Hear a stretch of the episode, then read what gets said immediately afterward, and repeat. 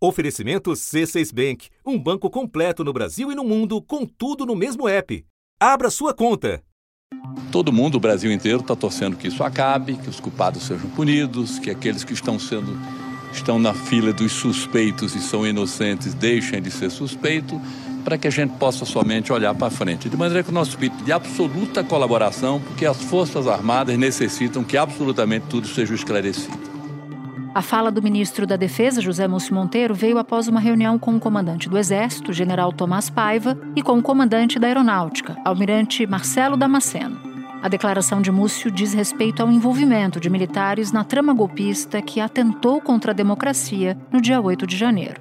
Com o avanço das investigações, com documentos encontrados ao longo das apurações e celulares apreendidos, nem mesmo a cúpula das Forças Armadas nega o envolvimento de militares de alta patente sobre punição a militar que participou dos atos? Não, qualquer militar ou civil, ninguém está acima da lei. A promessa de cumprimento da lei para militares envolvidos foi feita pelo comandante do Exército há mais de oito meses. Até agora, nenhum quadro de alta patente foi punido. E recentemente, o país se viu diante de um novo fato, que aponta para um possível envolvimento de pelo menos uma das maiores autoridades militares do país durante o período Bolsonaro. O tenente-coronel Mauro Cid já deu pelo menos três depoimentos à Polícia Federal. Neles, de acordo com a jornalista Bela Megali, do jornal O Globo, Mauro Cid disse que no ano passado o ex-presidente Jair Bolsonaro se reuniu com a cúpula das Forças Armadas e ministros da ala militar para discutir detalhes de uma minuta que abriria a possibilidade para uma intervenção militar. Segundo o jornal, Mauro Cid afirmou que o então comandante da Marinha, o almirante Almir Garnier Santos, teria dito a Bolsonaro que sua tropa estaria pronta para aderir a um chamamento do então presidente.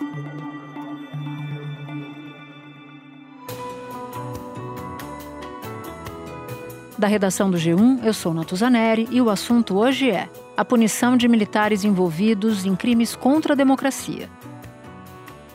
Quais crimes devem ser punidos pela justiça comum e pela justiça militar? Quais militares ainda precisam ser investigados e eventualmente responsabilizados por atos golpistas? E qual a importância da punição para a República e para as Forças Armadas? Neste episódio, eu converso com o advogado constitucionalista Jorge Folena, doutor em ciência política pelo Instituto Universitário de Pesquisas do Rio de Janeiro, o IUPERJ.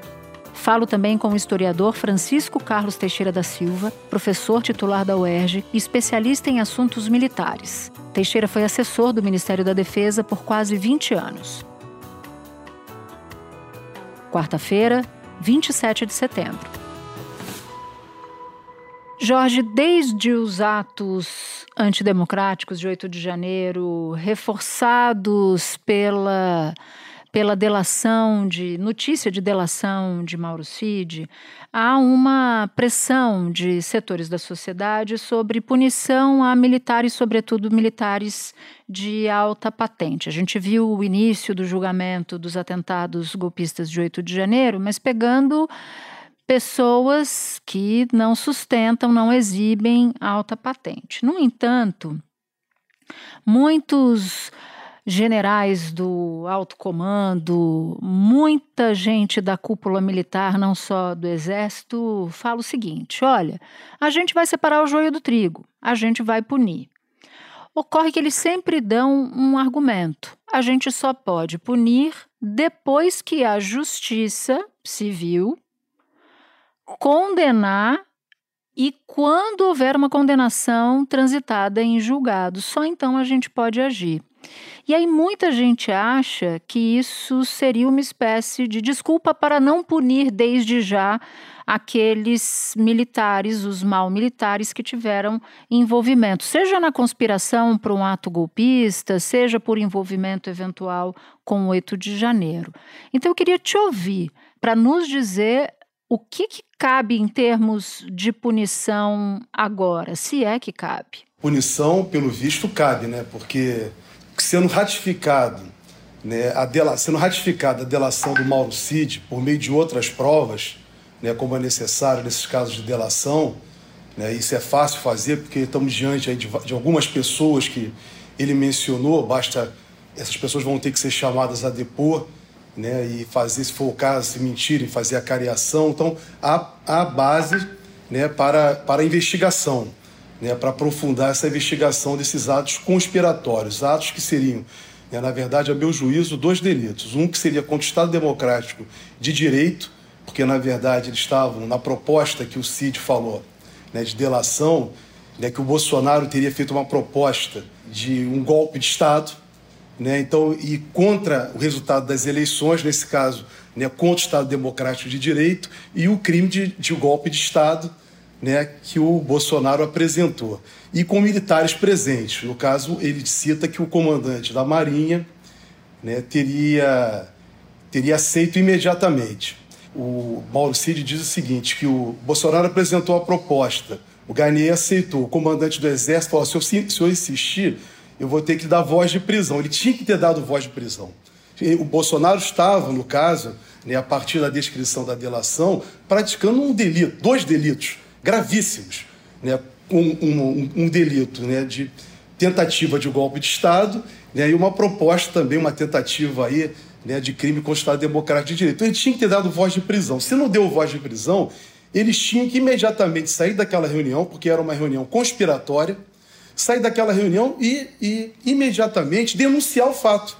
Via chamar a imprensa, ir ao Ministério Público Federal, ir ao Supremo Tribunal Federal, denunciar o fato. Esse, nós só temos conhecimento dessa reunião por causa da delação do Mauro Cid. É, é, bom até a gente colocar umas coisas aqui no, no, no ponto. A gente tem o conhecimento dessa reunião a partir do que supostamente Cid disse na delação, porque nós não vimos o documento da delação. Porém, tem um ponto importante, Jorge. Fontes com quem eu conversei, que não tem nada a ver com a delação do, do CID e que acompanharam, que estavam no governo Bolsonaro, de, desde fontes militares a fontes civis, confirmam a existência de pelo menos uma reunião. Então, a gente não precisa nem beber na fonte da delação do CID para saber que houve uma reunião. Então, a gente pode sair da delação de CID, que nós não tivemos acesso, mas podemos ficar com os relatos que saíram justamente de ex-integrantes do governo Bolsonaro para tentar entender o que, que cabe de punição aí. Isso é uma situação muito grave, porque são é, servidores públicos de, né, militares de alta patente. Né? Então, eles, eles deveriam, né, é, pelos relatos que você tem, tem conhecimento, né, né, vamos botar assim, em tese, supostamente, que o ministro da Defesa teria participado da época, Paulo Sérgio. Então, quer dizer, isso tudo é muito grave. E essas pessoas permitiram que ocorresse essa conspiração. Com relação à questão que você coloca, né, da, da responsabilização, primeiro eu queria destacar o seguinte: nós estamos diante de um delito que não é um delito militar, é um delito né, de natureza comum, né, previsto na, na, na, nova lei que revogou a Lei de Segurança Nacional, antiga Lei de Segurança Nacional da época da ditadura, de 1984, mas a lei de 2021, se eu não me engano, 2022, que estabeleceu né, esses delitos no Código Penal brasileiro, né, esses delitos que o Bolsonaro e quem participou da reunião pode vir a, ser, vir a responder. Então, nós não estamos diante de crimes militares, propriamente militares. Então, são crimes comuns e que devem ser processados, segundo a própria jurisprudência do Supremo Tribunal Federal, na justiça comum. Então, isso é uma coisa.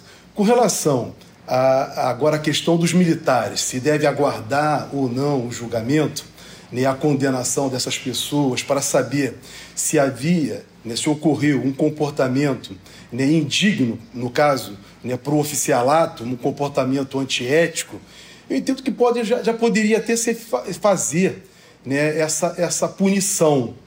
Essa punição. A jurisprudência do Supremo, recente, inclusive, agora de, de junho desse ano de 2023, né, julgando até um caso de policiais militares né, que teriam cometido crimes comuns né, e foram condenados, né, inclusive com a perda né, do, do, do cargo, da, do posto, né, o Supremo já entendeu que pode a própria decisão né, proferida na justiça comum, com base no Código Penal e no, no, no Código Penal Militar, né, ter como consequência secundária a perda do cargo. E também pode a Justiça Militar também processar, independentemente né, fazer o processo né, judicial no foro militar para perda da função. Então, no caso, mais particularmente do, do almirante da Marinha, que está mais diretamente né, envolvido nisso. É possível, sim, haver uma responsabilização dele no campo militar.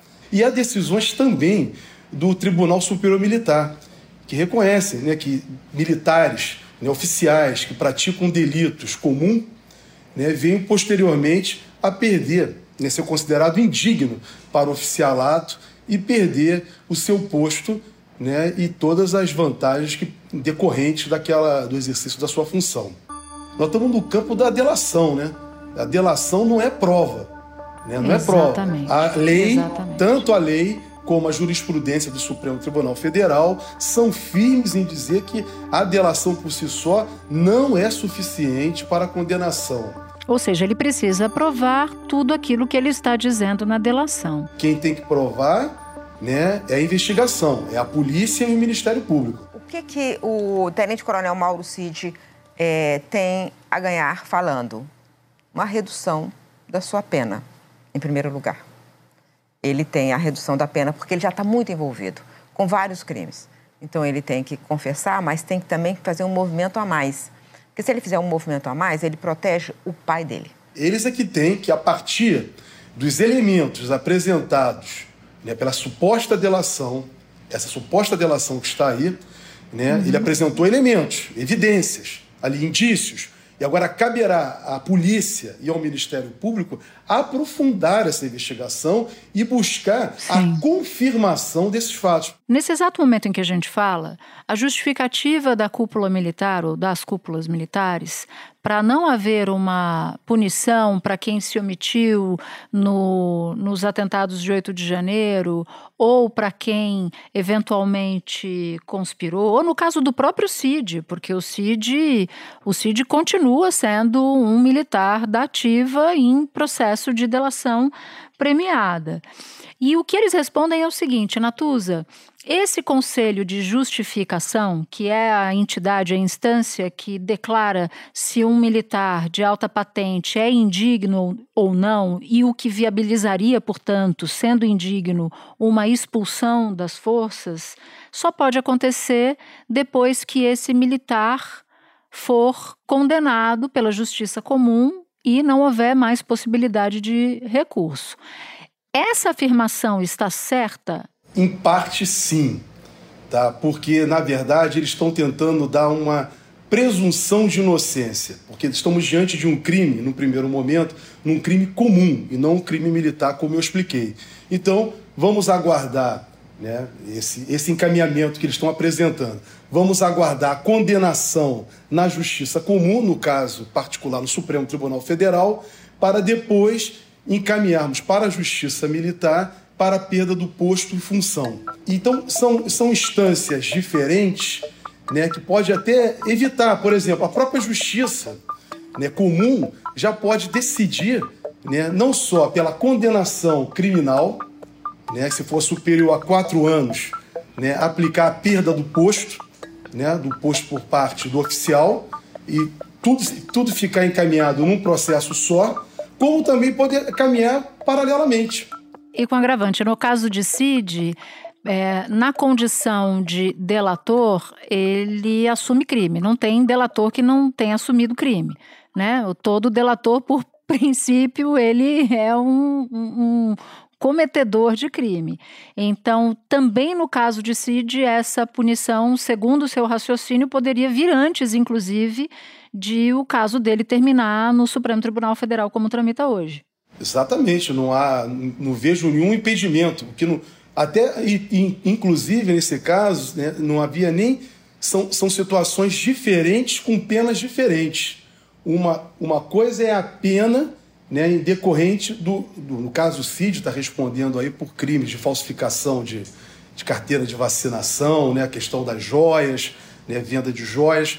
Então é, ele, ele pode ser condenado né, na justiça comum por esses delitos, né, e pode, independente disso, ter uma outra punição militar, que é a perda do posto e da função dele. E a justiça comum pode condenar e a justiça militar simplesmente não fazer nada. Exatamente. Isso que, isso que me Entendi. preocupa.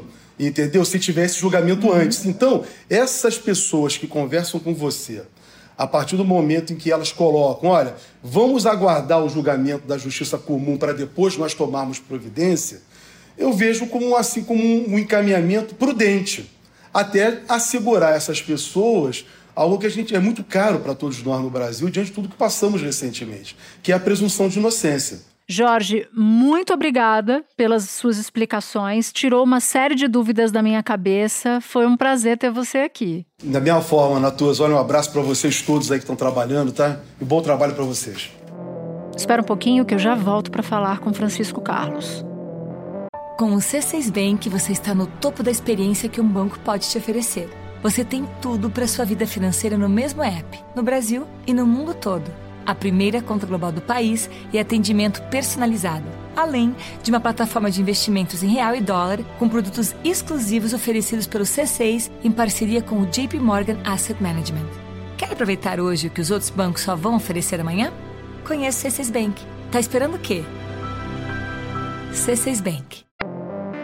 Francisco, o ministro da Defesa, José Múcio Monteiro, defendeu nessa semana a punição de militares golpistas.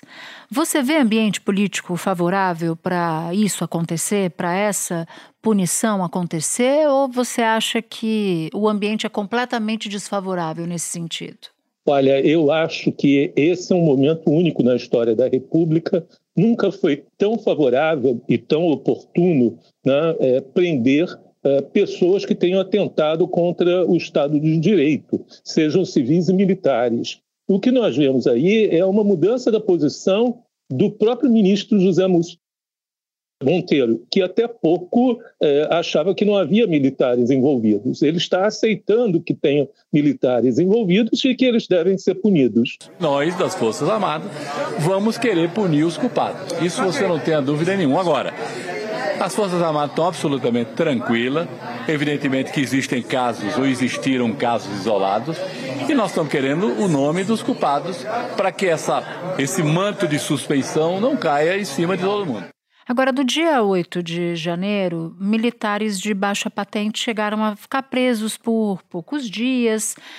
Só que a gente não viu até agora, de lá para cá, apesar de tomarmos agora conhecimento de reuniões do então presidente com os comandantes das forças para tratar supostamente de uma de uma conspiração e a gente não viu punição de militar com patentes mais altas.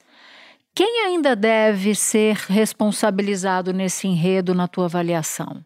Nós tivemos, em 8 de janeiro, três pilares da afronta à democracia: o, o bolsonarismo raiz, as autoridades, inclusive policiais, PM, do Distrito Federal, e elementos do Poder Executivo Federal. Os dois primeiros pilares já foram inculpados, inclusive alguns já foram a julgamento e condenados. O Supremo Tribunal Federal condenou três primeiros réus pela invasão e destruição das sedes dos três poderes, com penas de 14 a 17 anos de cadeia. Começou o julgamento de mais um grupo de réus acusados de participar dos ataques às sedes dos três poderes no dia 8 de janeiro. São mais cinco réus nessa segunda fase. O ministro Alexandre de Moraes, relator do inquérito, primeiro a votar, estabeleceu penas que vão de 12 a 17 anos de prisão.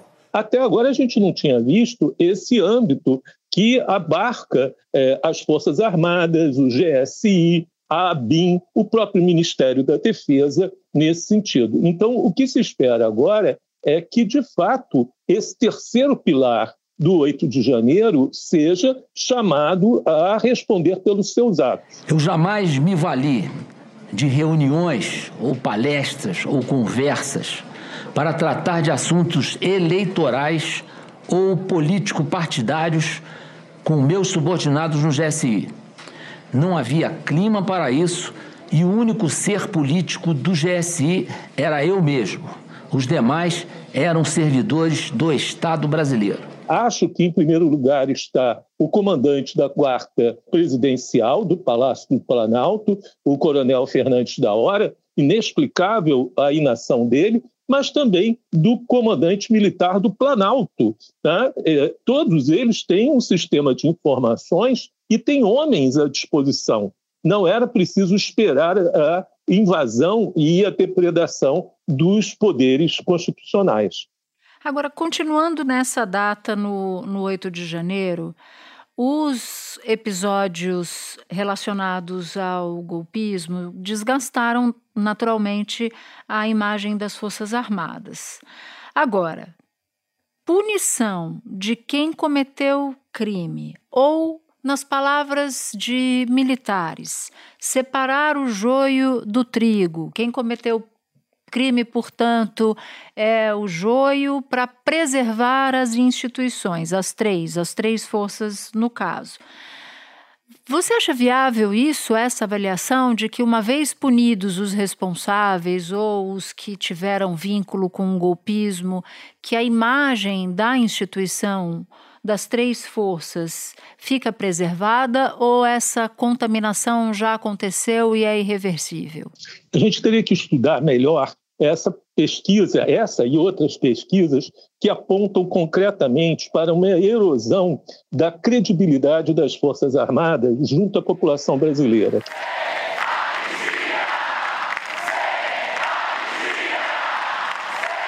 Ao que me parece, essa principal perda, perda às vezes na casa de 20% de pontos, né, é, se dá dentro dos setores bolsonaristas né, são os setores bolsonaristas que antes apoiavam e acreditavam nas Forças Armadas, que dessa vez uh, estão uh, tristes ou desencantados com as Forças Armadas, porque exatamente elas não atenderam aquele chamamento deles de intervenção militar federal ou intervenção militar constitucional.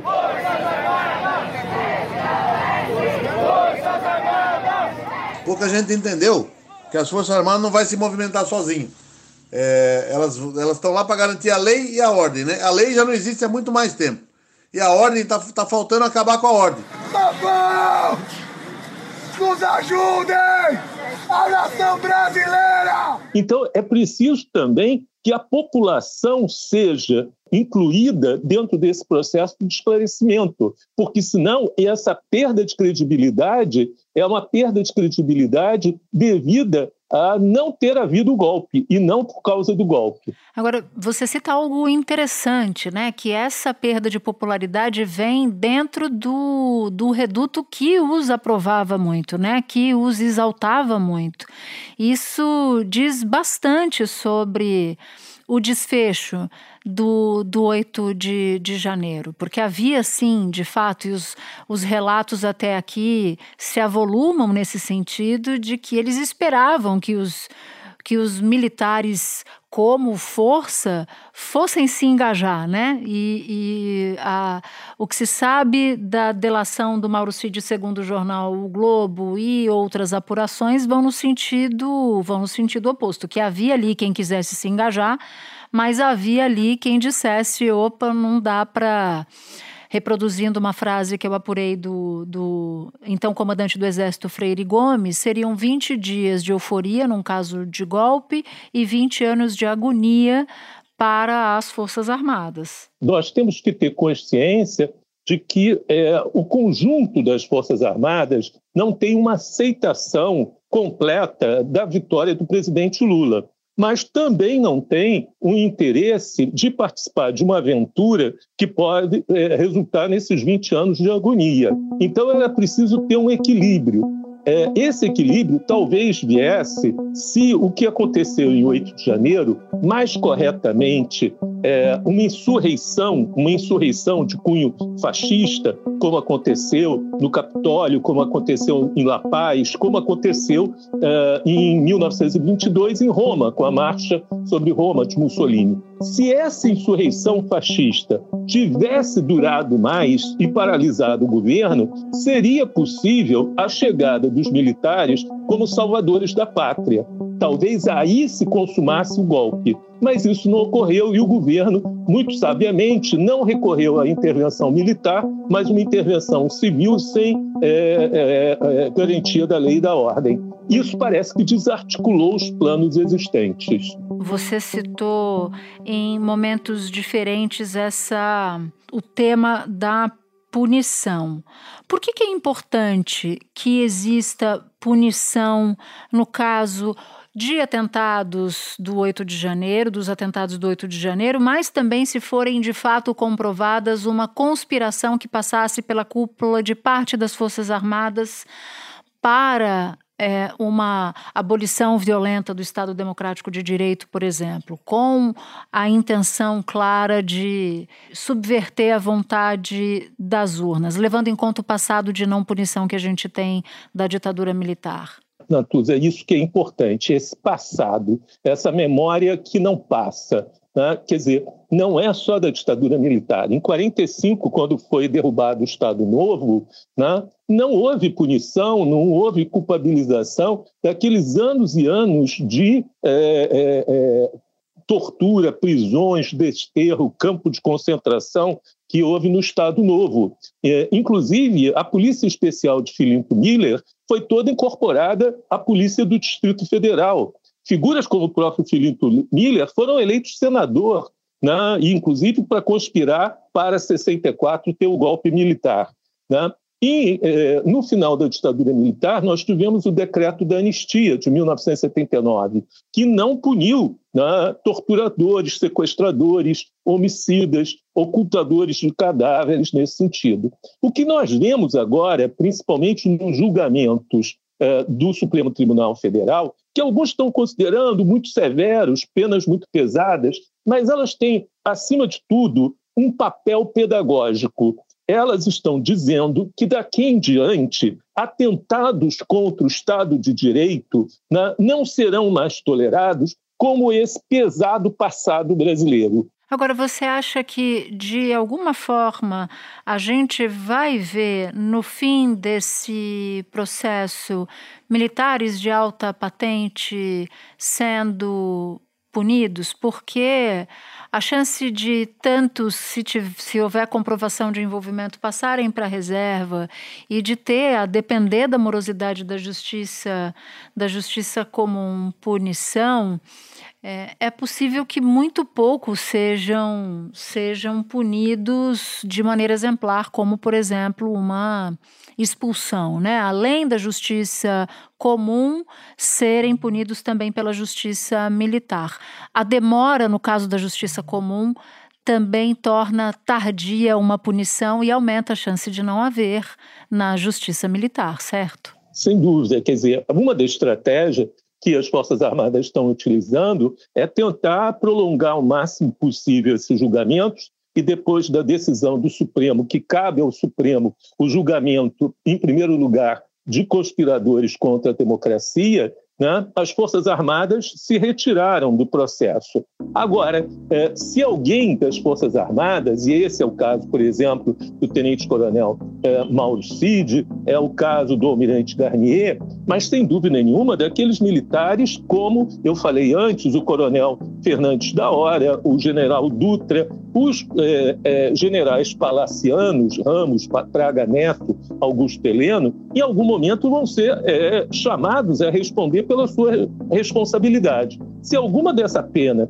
dessas penas for acima de dois, dois anos e meio, evidentemente caberá ao Exército, se o militar é da ativa, fazer uma punição. E essa punição pode ser a degradação, a perda de posto, patente é, no Exército, essa morte fictio, né, como eles chamam aí que ele é declarado morto e aí então paga pensão integral à viúva ou ao descendente, filho ou filha. Então, na verdade, não perde. É mais uma condenação moral. Mas se for da reserva, porque alguns militares que você citou são da reserva, nada acontece com eles, né? Militares da reserva também estão sujeitos ao regulamento disciplinar do Exército. Quer dizer, então, se eles cometeram é, crimes contra a ordem política, eles também vão ser chamados a responder. E eles podem perder, inclusive, o direito de usar suas patentes, mesmo na reserva. Francisco, muito obrigada pelos esclarecimentos. Que bom que você veio aqui conversar com a gente do assunto. Bom trabalho para você. Obrigado, até logo. Este foi o assunto, podcast diário disponível no G1, no Globoplay ou na sua plataforma de áudio preferida. Comigo na equipe do assunto estão Mônica Mariotti, Amanda Polato, Lorena Lara, Luiz Felipe Silva, Tiago Kazuroski, Gabriel de Campos, Nayara Fernandes e Etos Kleiter. Eu sou Natuzaneri e fico por aqui. Até o próximo assunto.